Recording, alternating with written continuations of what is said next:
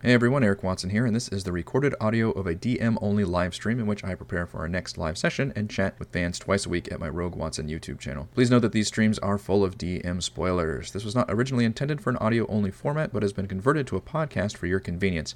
The channel and by extension this podcast are supported by Patreon. If you'd like to support my work, you can do so at patreon.com slash rogue watson. Enjoy the show.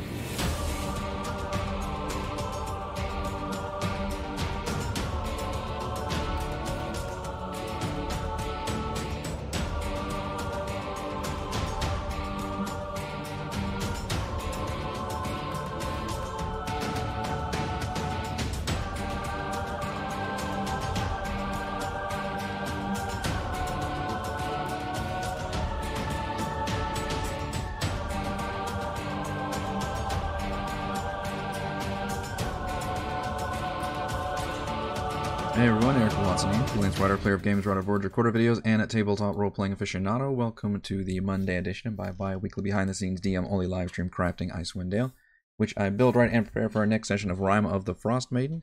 We're playing characters of Valravn, Frey, Celeste, Edmund, or Thimbleweed. This is not the right stream for you, but the rest of you, welcome. Warning, of course, there will be spoilers.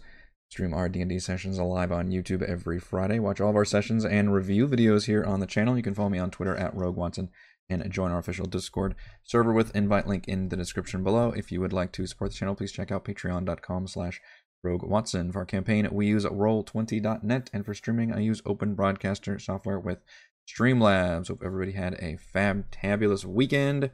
I am getting excited about ending this campaign. We're not going to have too many more of these crafting Icewind Dales. You know, it's been uh, a part of a big part of my life for two years doing uh, Rime of the Frost Maiden. It's gonna it's gonna feel weird to end it, and yet I think all good things must come to an end. Hey, James, Unverse, Sylvan, Nate, Stan. At least last week's fight, maybe you should consider removing the fight with the sword. Several characters spent all their hit dice and are still not at full health. Oh, so already talking balance changes, huh? You know, I will take what you say under advisement. Um, I will say that was uh, an odd. I mean, I, I enjoyed that fight a lot, but that was one of those fights where like two characters took a lot of damage and thus had to use a lot of resources and things, and the other three didn't really at all. So it's gotten kind of uneven in that regard. I think while Robin just and he even Chris even admitted like he kind of brazenly went out there and I punished him for it and almost went down and spent all his hit dice. Frey spent a good chunk of hers. I think the other three are still looking pretty good. I think the better thing would be to look at um, spell slots remaining, and I guess whether or not we want to let the parties long rest at some point before some kind of big fight they have coming up, because that is a very JRPG thing to do is to let the players, you know, get that free save point, that free long rest, so that they're perfectly recharged for the boss fight but d&d doesn't really work with that kind of balance. It almost is balanced in the opposite direction where it makes you manage your resources until you get to the end and then you're left with just whatever you got. So i'm certainly willing to hear out any kind of balance changes though because frankly at this level the players are at i it is a constant struggle for me to try to find that perfect balance that that brings challenging satisfying tactical combat but that isn't frustrating for the players other than just me giving them gobs of um, dealing just a shit ton of damage i guess in the end and maybe it's the maybe it's my fault for putting a lot of enemies that have crowd control abilities but it's kind of there's almost like a psychic psionic theme with a lot of these baddies in there and that's kind of what ends up happening i feel like and that's unfortunately a big fight they're about to come up against in Iriolarthas, who's basically the big boss brain of them all, who's certainly going to have some psychic attacks, and we're going to look at the Elder Brain as well. Edmund still has a green whistle with a chunk of cure wounds stored in it. That's very true. A green whistle. Happy to have shared the journey. Yes, James. Uh, it'll be really fun to have the rap party for sure, but I'm looking forward to. So, pacing wise, it would be ideal, I think, if we can. We did basically almost all of level one last week. We got uh, through the fight. We got through the little Allet battle. We explored some rooms. We crossed the bridge, the the non bridge, and then we got to where I was teasing the Iriolarthas social scene at Y19J. So technically, that's the last thing in level one. And then once we get through that scene, which I have it written down where there's a chance if the players play it cool and play their cards right that maybe they can just um, not be attacked in this room, but more than likely they will be because, and I'm going to kind of play Iriolarthas as smarter than maybe they think. Like, yes, he's kind of a, he's delusional about the fact that uh, Ythryn is dead and gone basically, and there's no bringing it back. Uh, but he still has his faculties about him, and he he thought at first that maybe these guys were fellow, you know, Ythryn wizards or something, but now he's got some other ideas. Although he's still curious about like why Catavix is with them and everything, so that might be some interesting social scenes. But I'm willing to play out this scene. But I'm also really wanting to just fire off all of these crystals as individual blasts as a nice little hazard they have to deal with for a one-time hazard. And I think I looked up. Um, oh gosh, I forgot what spell it was. There was a spell that involves shooting off radiant blast. I think it was Wall of Light, actually, maybe that that fires these. But I was going to have each crystal, whenever Uriel either gets mad or the players decide to attack his hologram or whatever leads to uh, battle shenanigans, he'll just snap his fingers or something, and all of these different crystals embedded in the this kind of star-shaped formation will overload and fire off a single blast of energy, which I wrote down is going to have a plus eight. Each one's going to have a plus eight to hit. I'm going to randomly determine which one they're targeting, just anybody in the room essentially, and use token fate for that. I've got 11 of them. And if they hit, they deal 4d8 radiant damage. So it's no saves involved. It's purely AC at that point. Because they're just kind of following the like scorching ray rules or something. So one little trap they have to deal with there, and that's just a one time. There's not gonna be initiative or anything. It's just a one time overload of blast of energy, and then the hologram dissipates. Uh, in the ceiling, they can climb up or fly up, whatever wings they have, and they enter Y19K, which is the official second level of the spire. We've gone over this before, but just to reiterate, uh, there's a a permanent wall of force dome around this top of the room. I guess. I guess you go through the ceiling and you see it encircling the top, so you can't really get beyond it. However, it is powered by a crystal. I don't remember where it is. A glowing, a glowing green crystal, roughly the size of a human fist, is set into the arch above the doorway. So that would be down here above the door. The glowing crystal sustains the wall of force, but has become loose in its stone fixture. Whenever a loud noise is made inside the chamber, the loose crystal flickers.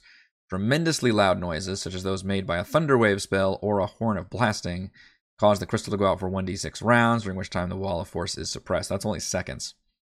First time this happens, the ice that coats the dome collapses. So can you see through the ice? You send an overall gl- hall glittering with frost. Decorate the walls and island. He sees a 10 foot dome radius dome of translucent ice enclose the area around the shaft from which you emerge. emerge. So I wonder if you think you're in like a dome of ice, actually, the way it's described. That's interesting. Two blade shaped patches of pitch darkness hover in the air to the other side of a double door, which they would begin advancing, I think. I don't know. I like these swords, though. I think the swords are fun. Um, they actually have a boatload of hit points, but not a lot of AC, and they're just a very simple attack. They do a fuck ton of damage if they hit, and they can crit better. They have a three times amount of crit, and when they crit, they do a absolutely monstrous amount of damage. And the scary thing about them is that they do get multi attack if they are within five feet of somebody. Uh, anybody that starts their turn within five feet of it. So during their first round, they're not gonna be able to get that reaction, but from then on, they can pretty much get two attacks off each round, which is pretty scary. So these things could do some nasty, nasty damage. We only saw that one once before during the library fight, and Frey was able to solo it, but it got pretty dicey with how much damage that thing did to her. Another fight would be good to push them. They have health potions. They do have health potions. Good point. Yeah, I don't. I mean, they're level 14. I think they've got plenty of options at their up their sleeves, and I think this is, like I said, they've got that crystal thing, which there is a chance they I might not pull the trigger on that, but I'm kind of liking the idea of it because it just feels very cinematic and cool to have the. Uh, even if they don't piss him off, maybe just as part of his like dissipation, he'll fire off the crystals and try to shoot him but I don't know. The, the swords feel very cool. I just it, it's an interesting situation here that I don't even think I need to change from what's written, honestly. And even though it was written for level nine, which would be deadly as hell for level nine, these are just level fourteen. What CR are these things? CR8, a pair of CR8s. This is a nasty, nasty fight for what would normally be a level 9 dungeon. I'm actually kind of shocked by that. Because initially they come up here, and then I would probably roll initiative for these swords. Give them numbers. And it says the swords can specifically pass through the wall of force. So the idea is they kind of trap the players into not being able to kite them around and dealing more damage. I guess the players could always go back down the shaft, and then it's determined by me if the swords follow them. I would probably rule that the swords don't follow them and stay out of the dome, so it really forces the players to come deal with them in some way. I don't know if they have any sound based spells they can do. That would be something to look up. Uh, and would Katovix know? You would basically consider this to be like a, a, a magic version of a locked door, only open on the inside. And maybe referencing the fact that there's you know like on the wall or somewhere there's a wizard that can normally switch this green crystal off and on and it's just been permanently set to on uh edmund maybe i wonder if the chime of open i guess the chime of opening wouldn't work on the wall of force obviously but it could work on i mean he's got fabricate hasn't been able to use it edmund still has a lot of spells slots by the way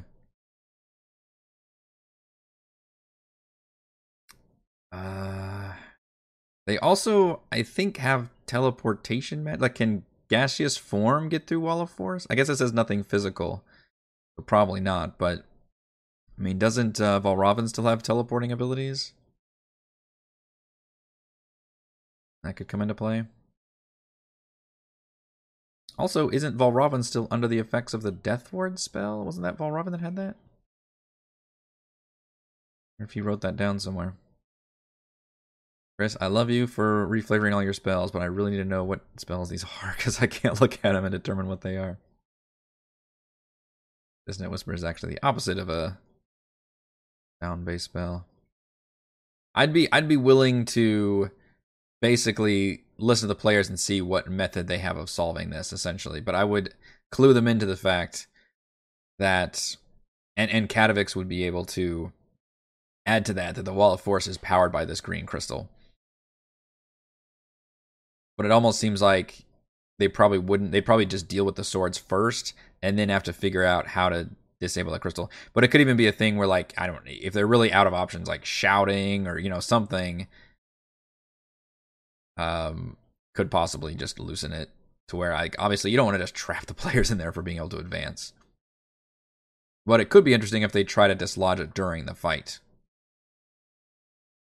They have now is all they have to the end of the boss fight if you allow them to have a long rest after. Yeah, yeah. I mean, I, what do you all think about that? Because we've got the we've got the Arthas fight coming up, and then what I'd like to do is immediately transition to because the problem is when they defeat Arthas, that's what's going to shut down the whole uh, force field surrounding the spire. So they really can't dilly dally after that. They got to get down to the Mythallar and get on it. So I may be asking a lot of them if they don't long rest first. So their best opportunity to long rest would be before the Iriolarthas fight, would be here, like before they enter into this chamber. But then I I mm, I don't know. I could let them do that. It would I, I would then have to create a more challenging series of final battles. On the flip side, is if they don't get to long rest again and they do this entire dungeon, and I mean, technically they haven't long rested since the end of the Tower of uh, Divination, I think, right when they leveled up.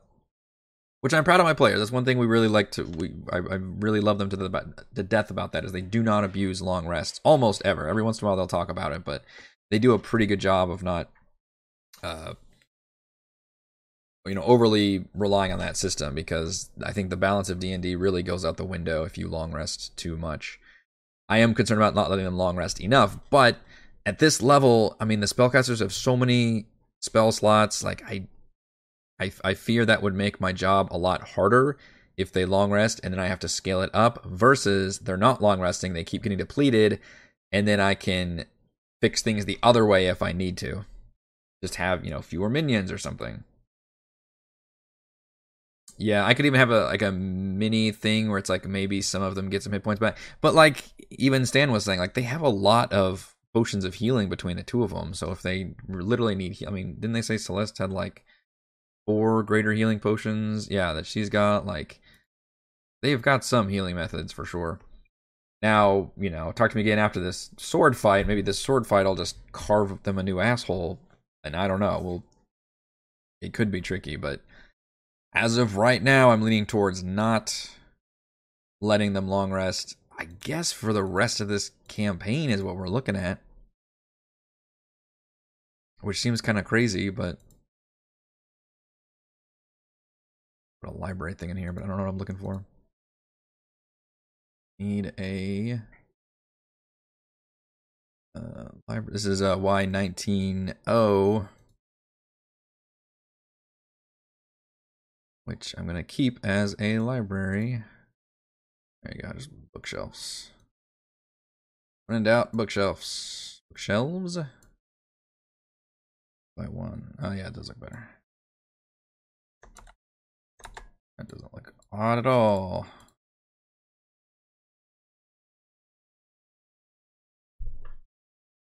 If they manage their resources well. You ask much of them. You. Very oddly shaped room. Yes. They will fight Auril. I've teased her long enough. I, I literally teased her uh, at the end of the Auril's abode. I gotta have a cool boss moment where like uh, the players have to like run from the boss because she's so strong then and they couldn't take her and now they can try to fight her. Yes, and we'll have to talk about how to balance Auril for that level. But she's also going to have minions with her, and Avarice is going to be with her with her forces.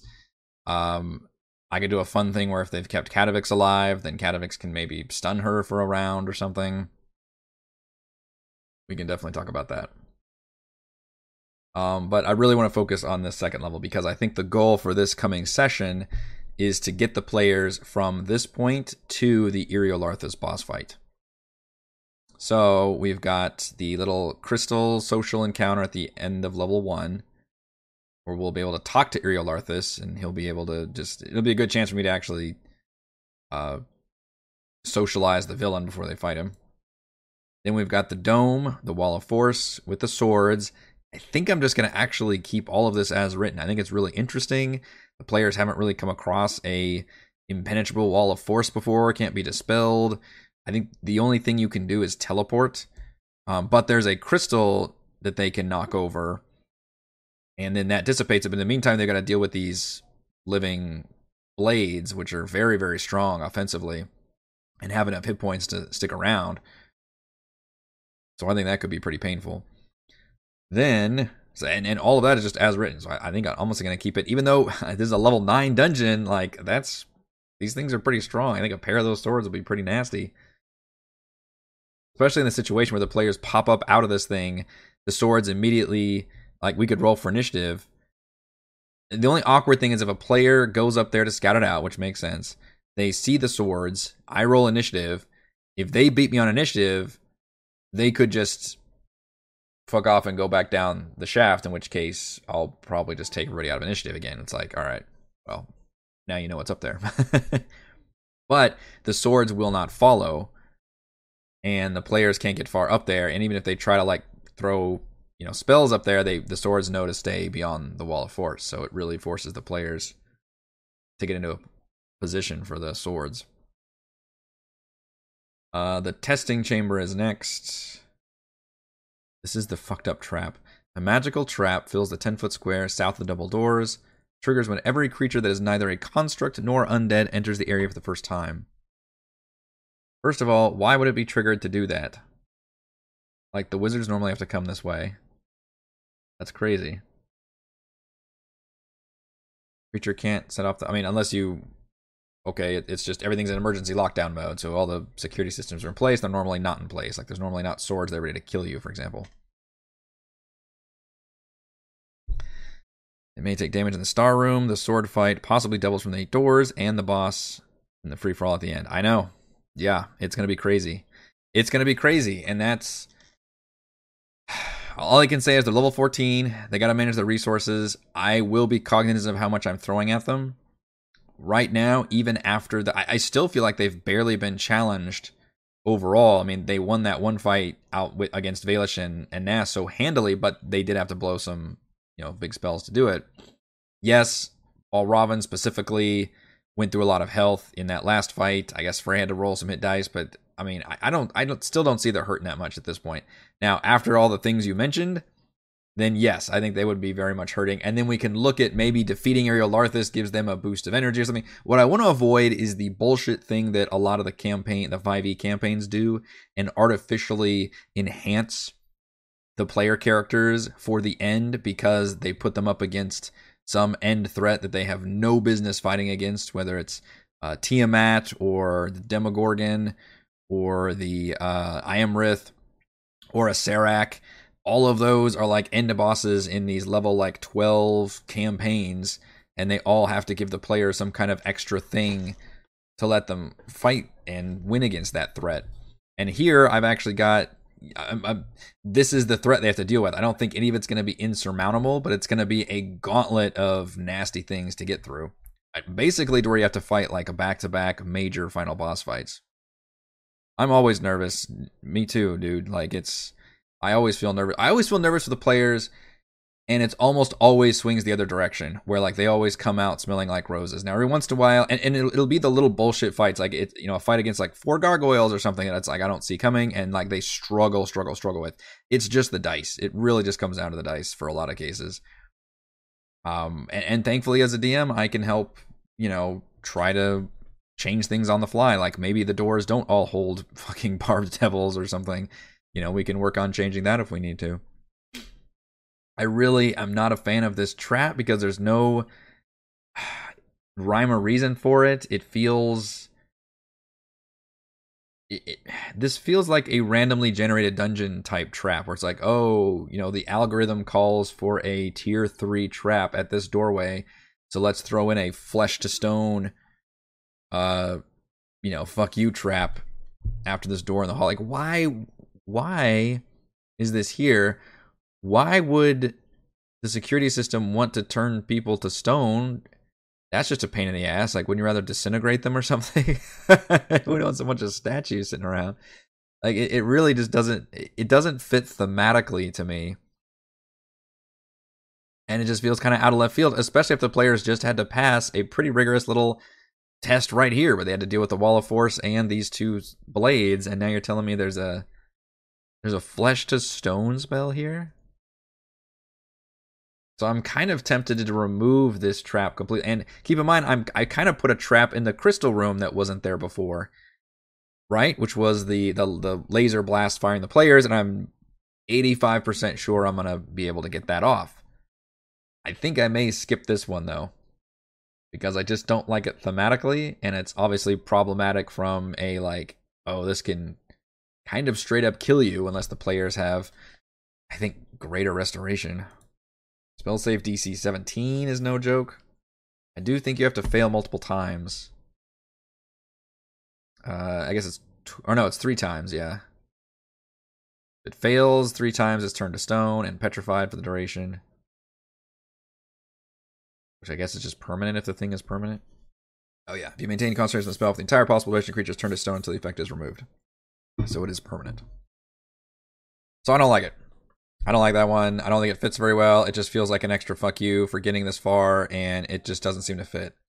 So there you go. There's some balance for me. I think we're just going to remove that trap completely. Lining the fall, lining the far wall of this hall are eight doors, each marked. Plus, it just interrupts the flow. Like you open the room, you describe everything, they walk in, then you start triggering a trap. Like, uh. On the wall above them is etched an inscription in Draconic: "Speak thy master's name and enter." I like that. And the players have learned some of these names. I, this is not a case where I'm going to be a dick DM, be like, which I mean, obviously know Catavix, but I'm going to be like, oh, do you remember their names, players? Like we've been playing this game for you know, even in Ethan been playing for months, so they have they know by name Ajamar, Apius, Catavix. I think those might be the only three that they actually. Uh, Taruth, they might have heard that name also. I know they met Apius, the Slod, and they met A- Ajamar through the program Delusion. They've got Catavix with them. I think the Anvil mentioned the name High Abjur or Taruth. I don't think they've heard the names of the others. Yeah, I mean that is the that's the whole deal with the swords. Yeah, it's gonna be it's gonna be brutal for them. I hear you. I think it could be really really nasty with the swords. I agree. The nice thing is they have seen these swords in action, so this is not like a me just creating these cool swords out of the air. The player's like, all right, we're ready for it. Like they should recall that these things are nasty pants. They deal force damage and they can deal a shit ton of damage. So it should be a cool fear thing. Now they also know that Frey can take one solo one on one, so maybe they just leave Frey up there to solo these swords. And you know, I don't. I'm the thing is the swords. I don't know how intelligent they're supposed to be.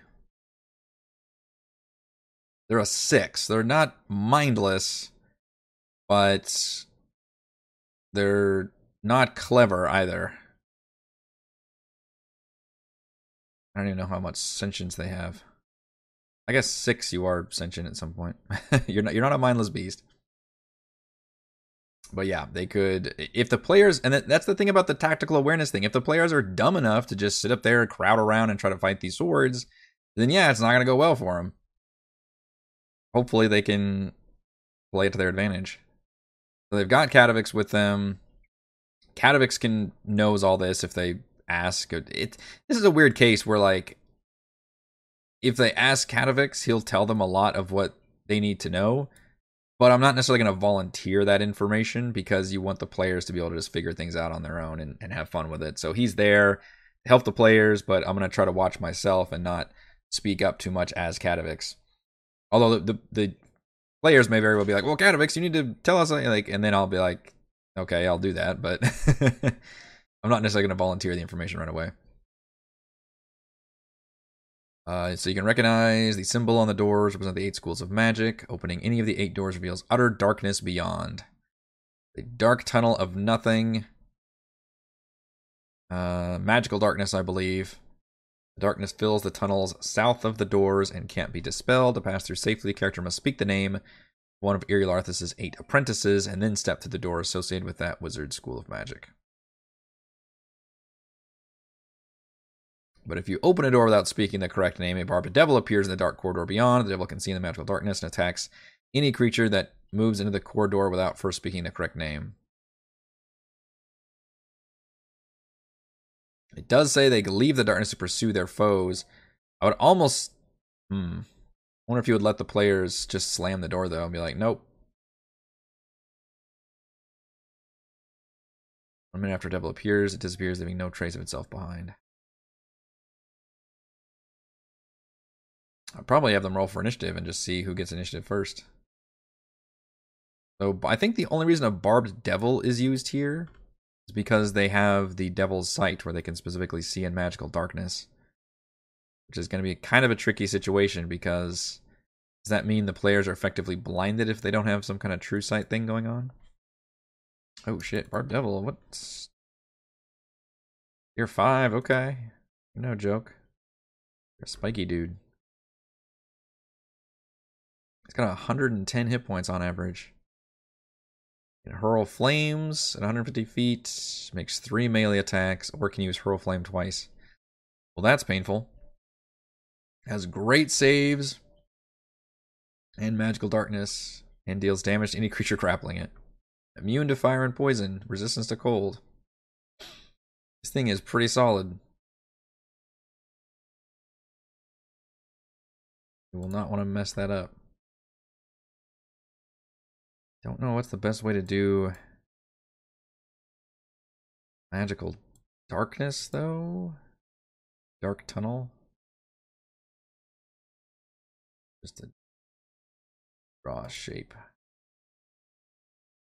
So then it would be will be transparent if I do that. Oh, I see the middle part's transparent. Well, not a, there's not a good way to do this in roll 20 gray and black. And if it's a token, it's just going to cover up, yeah, no matter what color it is. But if you put it on the back, looks kind of dumb. Maybe it would be effective to hide it because they wouldn't really be able to see. Whereas this thing, you, you just see like fireballs coming out. Someone has blind sight, don't they? I'm not sure. Does spell magic work on the swords? I don't believe so, but nobody's asked. I know they have uh, magic resistance. Oh, yeah, specifically, living spell can move through any barrier, even a wall of magical force. That's just a trait it has. I would rule that no, it can't be dispelled. I don't think the player's going to get hung up here because it's pretty obvious. It has the clue on there speak thy master's name and enter. Or Catavix can just go right in front of the necromancy door and just say, I necromancer Catavix. And the door will open and your path will be revealed. you don't have to fuck around with this. So this would only be a case where somebody like Edmund is like, I want to see what happens.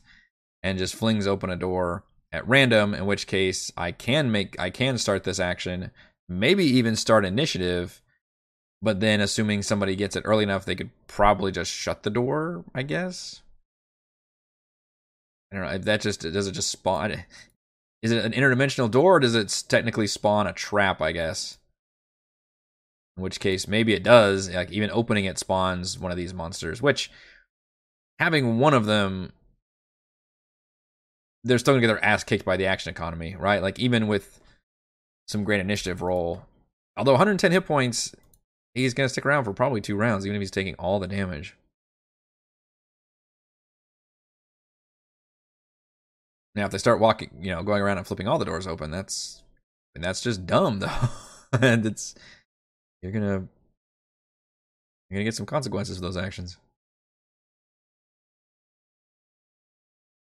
fills the tunnels south of the doors. It does say the devil devils leave the darkness to pursue their foes. So I guess once you open it, uh, it does spawn one that comes after you. But once it comes out of the darkness, it's a lot less scary. Yeah, you could have this like dark hall there, so I could have that maybe ready to go. I don't have to make uh, dynamic lighting, I guess, work for that. This gets tricky. One there. This is gonna be a pain in the ass, but this is just in case they open a door and then I can have that kind of be ready to not show them the room. At an angle too, like a dumbass. Ugh. Widget. All right, so I think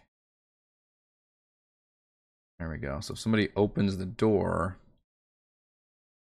use our devil here as a big. Right now, sees all these closed doors. You say, I'm just going to open this one. We open that one up.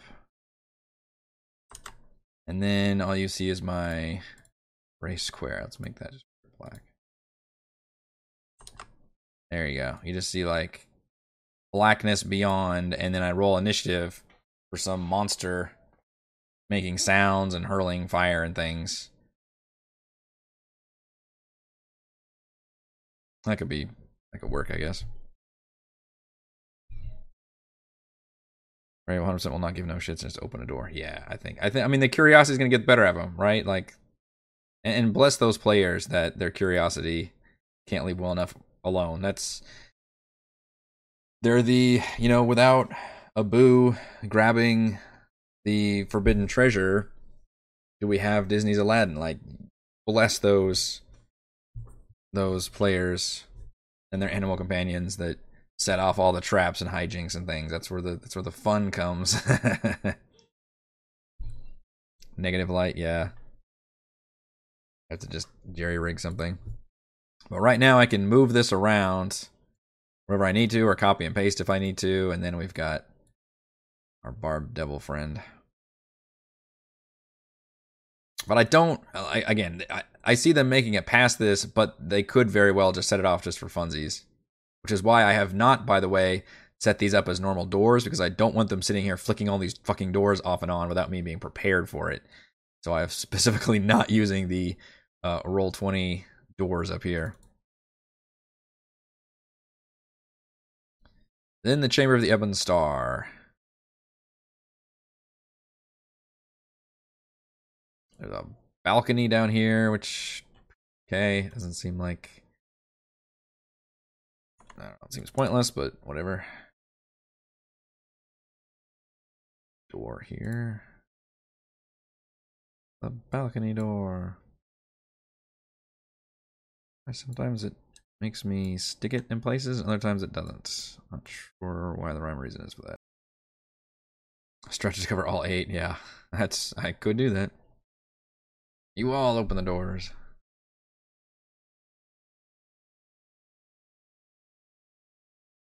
Oh, it's locked. Okay. No. That's where I think the boss room is.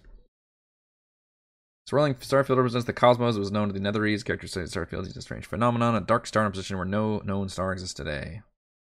Character now risks being cursed with a foreboding sense of doom just by looking at it.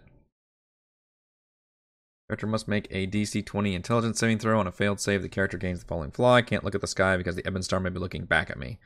Which doesn't matter because the players won't be looking at the sky for the rest of this campaign. In character who succeeds on a DC 10 Arcana check recognizes the symbols of the chair represent the eight schools of magic. I, I don't think they need to make a check for that. Again, they think they can just recognize the schools.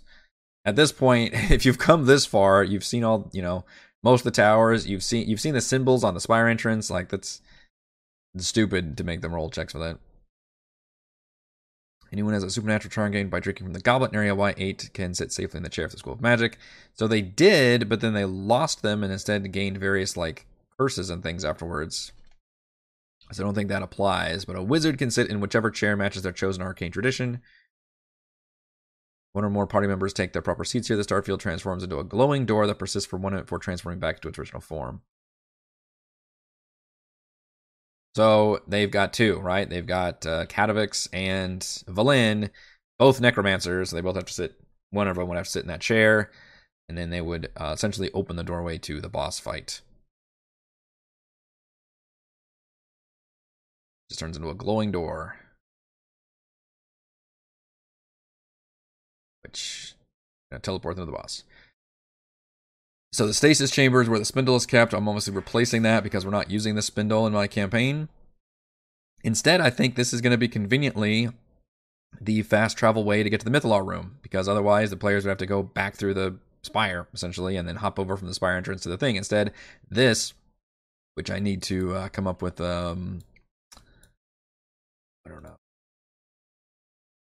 Magic circle?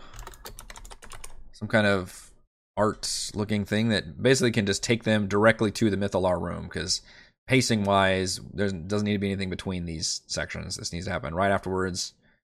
Be pretty exciting and cool. That could work right there. Magic circle. Something that looks like a arcane elevator uh, nothing evil or elemental looking necessarily. Okay, enough with the pentagrams, people. Love pentagrams. Not every magic circle is a demon circle. There we go. Just a nice blue that could work. Okay. Uh, we're not gonna be able to make it fit exactly on the squares, but hopefully kind of even with the room a little bit. All right, and then if you notice, I put a door here, and it's kind of got this glowing bit to it, and I'll be kind of I'll be teasing the fact that it's got the same energy of this star to try and tease the players that it's linked together. And I'll even have a sign on there that says like Mythallar access or something, and the door is clearly locked. And hopefully that'll just explain to the players very quickly you know, again using video game logic where it's like, oh, okay, I see this is locked by the same starry substance as this gateway here. And all again, all else fails, Katovix can just say, yep, that's the quick passage to the Mythallar. Looks like it's currently being locked down by uh Iriel uh, I don't know what they call this, like the Ebon Star Chamber or something. There's a library which is going to have some nice loot and spell scrolls for them. I don't really have anything in terms of like potions I was going to give them this late. But they could certainly find some more spell scrolls in here, including possibly a scroll of the comet, which uh, I'm kind of liking the idea of using, although I'll probably change. They don't necessarily have to um, be outdoors to use it. But that could be if they just want to be like, fuck it, we'll just destroy this city and try to get away. Like, maybe give them that scroll. It's either that or the uh, Tarrasque summoning one, which I think that one is built to get that one at the end of the Iriolarthas fight. And we could wait until they get they fight Iriolarthas to get to give him that loot, but there needs to be something cool in this library, and why not just give him a scroll of the comet? You also get the key to the balcony. I don't know why you need a key to get to the balcony. There's nothing in the balcony. It's got this megaphone. You can speak to people. I don't really get the point of that. Aerial study is where you teleport to by activating the magic door in area Y19M. The door is a two-way portal that snaps shut after one minute. It can be reopened from this side by speaking the proper command word. Anyone who arrives by this route appears on the room's upper level, which the following box text assumes. Um, and he's got a bunch of Nothics with him. He's got Nothics and Living Demiplanes. Oh, that's cool. They put living. That's an interesting idea. I didn't think about that. The living demiplane, they've got a bunch of creatures in there they have to deal with. Galvan made three Galvan mages and two flesh golems. Holy shit. That would be a fun twist. I don't think I'm going to use the demiplane in this final boss fight, though. Uh, instead, I will tease for the first time what I am going to be using as the final boss room. Although I guess I need to put a marker on where to deposit the players. Have maybe something that looks like a starry field or something. Okay, is this Magic Circle Blue? Um, is this map from Seafoot Games? Just called like Mind Flayer Layer or something? And it's got all this like brain shit everywhere. And uh, literally like a giant pulsing brain in the middle of the map. Which I have uh, lovingly put an Elder Brain token on top of and then embiggened it to hilarious portions where it is uh, either gargantuan or possibly beyond gargantuan. And there's a whole bottom part to this map that's like a whole dungeon crawl. This is just like the final area. And initially, when I first saw this map, I was like, oh, this is going to be great. I'm going to use the Elder Brain in here and I'm going to have this whole little dungeon. But because of the pacing we're in right now and the long rest situation, the fact that I did end up using a lot, all of the Spire basically, and I didn't know if I would use it, makes me think that I'm actually just going to fast forward the players into appearing right now in the boss room, and I think that's going to be uh, work best for the pacing for sure. Let me go ahead and put them on this doorway though, so we can just put like the thing there, and then that's kind of where they appear.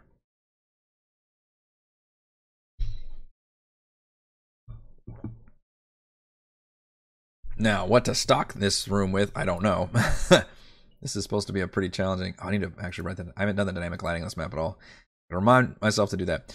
What I'd like to do is get through that whole level two and then end this week's session at the beginning. You know, this is the the good ending when they're teleported here and I describe the room and then I end the session and then the week after we would just do this one fight because I think big marquee boss battles should take a full session. That's the perfect timing for me. So I really want to get all the way up until this point and then stop it would be the ideal situation. I have no idea if a normal Elder Brain is going to feel like enough of a boss fight. Um, we talked about maybe encasing it in a glass case. Or, you know, and, and force the players to hit that. At least if they wanted to attack it physically, it could maybe still take mental damage. Oddly, the Elder Brain has like no immunities or resistances. You think it would have some kind of psychic. I guess it just has plus 10 intelligence saves and magic resistance and legendary resistance. Of course, it has Mind Blast, but it's within 60 feet, which should cover. Yeah, basically covers the entire room. It's a cone, though, so players could try to Split up to avoid it though. Recharge five to six, and that is the stun thing. I could see myself making a rule change here in that the stunned only lasts one turn, and then afterwards you automatically essentially succeed on the save, just to help avoid some really unfortunate situations, like while Robin being stunned for multiple turns or something. Now, that's not to say that the Elder Brain might get its Mind Blast recharge back and keep Mind Blasting people, but at least then it would only last for a turn, and that still sucks for the player, but you're fighting a brain that's going to be doing psychic abilities. You have spells, spell casting. Cast the following spells. I don't think it mentions them. Spell save DC 18. Because they're just down here. Plane shift, detect thoughts, levitate, modify memory, and dominate monster. I can do once of those. One of those. Legendary actions, break concentration. Break eh, the creature's concentration a spell it has cast and takes damage. Has to have a psychic link as a bonus action. Just automatically does that. Or use an action to its turn to attempt to break the link. It takes damage. Okay. Uh, psychic pulse target. Okay, so interesting. All of its things have to be triggered off of the psychic link. That's actually an interesting boss fight mechanic. So every turn it uses. Oh no, it has to be incapacitated. The Elder Brain targets one incapacitated creature it senses with its creature sense. So it has to stun. Okay.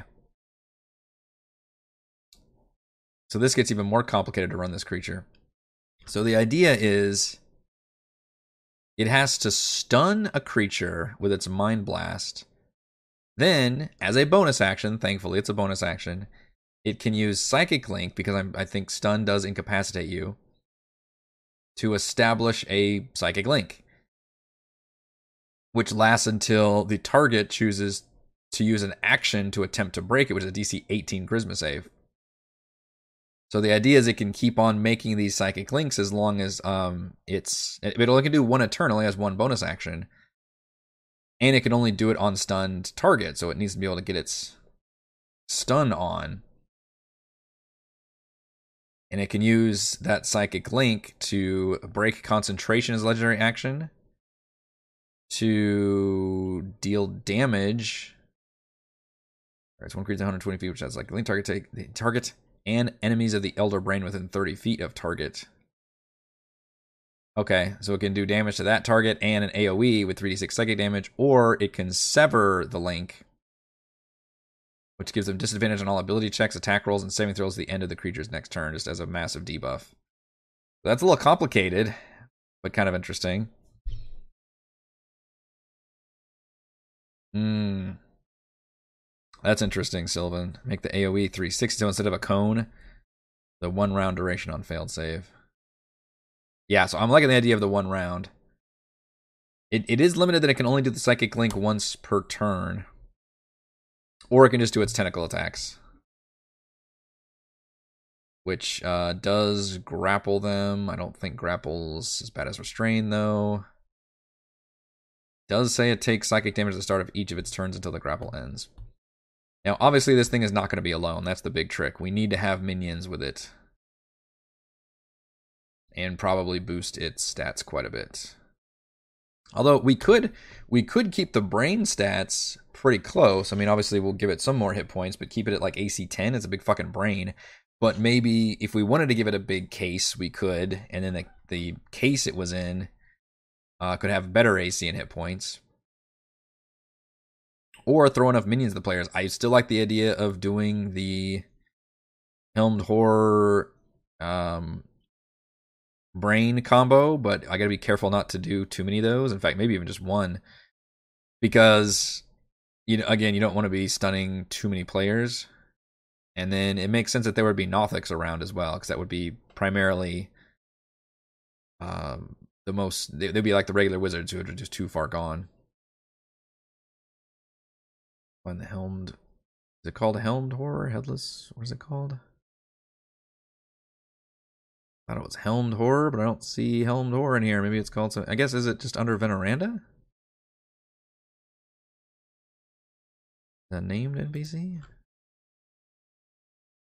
Yeah, it is. Veneranda Helmed Horror, Veneranda Brain in a Jar. which has the awesome token. I love it. I don't know because you're supposed to use both creatures though. Grapple is 30 feet, so realistically, grapple and lift. 30 feet drop is fun. Well, that's interesting. Where do you see 30? Oh, reach 30 feet. I see. Also, notice how this room, there's like tentacles everywhere. So yeah, that's probably, and, and there you go. 30 feet gives me a pretty good distance. But I might even increase that amount and just have these tentacles coming out of everywhere. You would even give it like 50 feet or something. I've been watching them and knows their capabilities. That is true. Dominate monster on Frey. That would be the most fun thing for sure. He only gets one, and Frey has stubbornly made all the damn saves. really have only those few little spells? And I feel like Mind Blast is still the best thing it can do. Oh shit. Oh shit, it's not even a cone, y'all. I misread this. It is an AoE. Holy crap.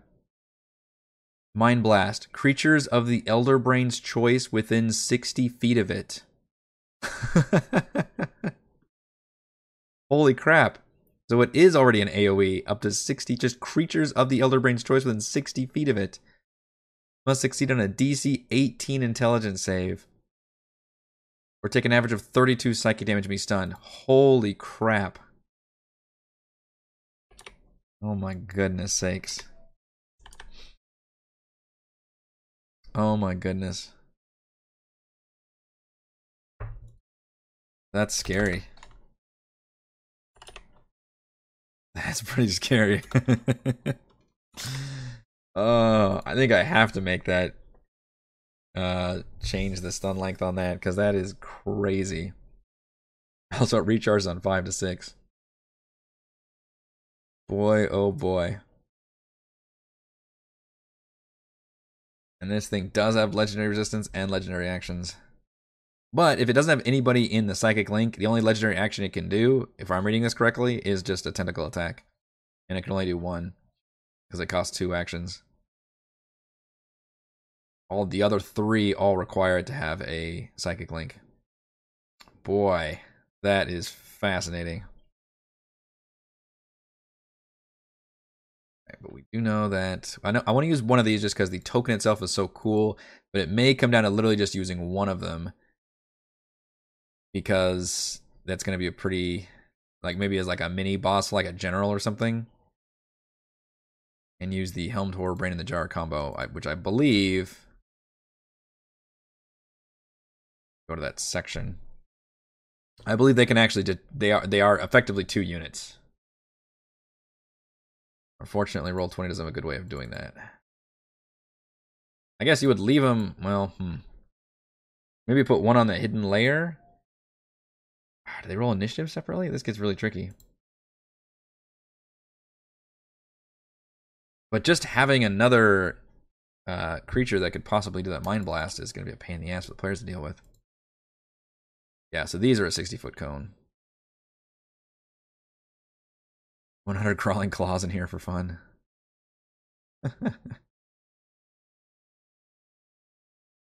Although the players just fought, what, four brains in a jar and barely broke a sweat, I feel like. I, I got the one good stun off, and otherwise they were making those saves left and right. I feel like you should just show this, and only if the brain becomes detached do you then show this but I think you do get to run both of them as separate creatures. It's not a good way of uh, putting the tokens on there again. Yeah, I don't want to cover up the token. Hmm. But if you hide it on the GM layer, it, doesn't really go fair because the players aren't seeing it come up uh, in the initiative order. I guess I could hide it like off screen, maybe. You know, put dynamic lighting around it might be the best tool. Yeah, I don't think so either, but I really, really, really want to use at least one of these Helmed Horror Brain in the Jar combos. Just maybe I'll just have the one then. I'll just have and, and I can literally make it Veneranda. Like just this is the loyal subject that was the one who took over doing the brain transfer. Maybe the one who brain transferred Larthus, you know, and has just been a, a lieutenant basically. And Iriolarthas has grown enlarged and insane because of his solo connection to the Mythallar. And then because we need some more dudes in here, I think we just throw some Nothics as former wizards that were twisted. And this is not the final boss fight of our campaign. It is going to be a big one. No, I'm not using one of those Wraith from Fire the Cools. Terrifying too. Uh, I do have different Nothic variants I could use if we really want it. We never got to use like the big bad Nothic, did we? Eamon did a little bit and then backed off. Nothic Preeminence. Yeah, we got Nothic, Nothic Stalker, which is the one that does the extra rogue damage, and then the Preeminent, which I think also has extra psychic stuff. Mind Flare. I gave them all Whispers of Paranoia, which is from the Aleph. They don't normally have that ability. The Nothic Preeminent does have Counterspell and Hypnotic Pattern, which is a fucking pain in the ass. And they, I don't think we need another spellcaster here, given that Brain Jar and Veneranda will be doing spell type effects. So I think I'll just stick to maybe some Nothics and maybe a Nothic Stalker. And the number I use here, I don't know. We can talk about that's more. Like I, don't think we're to get to this session until um, after this week. So we'll talk more about the balance of this crazy fight we have lined up. But hopefully we can get through the level two spire in the meantime and get them set up for here. And then depending on how they made it through all those challenges, we'll be able to look at this fight and be like, okay, do we need to soften this fight a bit, or you know, what do we need to do here to make it palpable so they can get through this fight on the skin of their teeth and then have to go into the Mythallar fight feeling like completely gassed at the edge, but there's not going to be a chance to uh probably even short rest between these fights. Honestly, it's it's going to be a real Dick DM thing to force them to it. But but maybe by you know this going down, I can give them some kind of rejuvenation. We will see. For now, that is going to do it for this session of Crafting Icewind Dale. If you enjoy the content, please do check out patreon.com slash Rogue Watson. Shout out to platinum patrons Joe, Will, Thomas, Stan, Brandon, Genocider, David, Eclectic, Roleplay, Roll, Christopher, Brian, William, David, Corey, Code 1337, Big Nut, John, John, Chris, Scott, Gene, Eric, Dan, Tyler, Nathan, Camp, Crystal Lake, Counselor, Big Chef, Andrew, and Daryl. And gold patrons RPG, Paper Papercrafts, Pretty Boy, Anna, Yuma, Marcus, Death Lizard, Lion, Sam, Lumpy's Buds, Drome, Nathan, Fast Like a Tortoise, Scott, Refus, Carolyn, and William. Thank you all very much for your support. I will see you all for another Crafting Icewind Dale session on Thursday.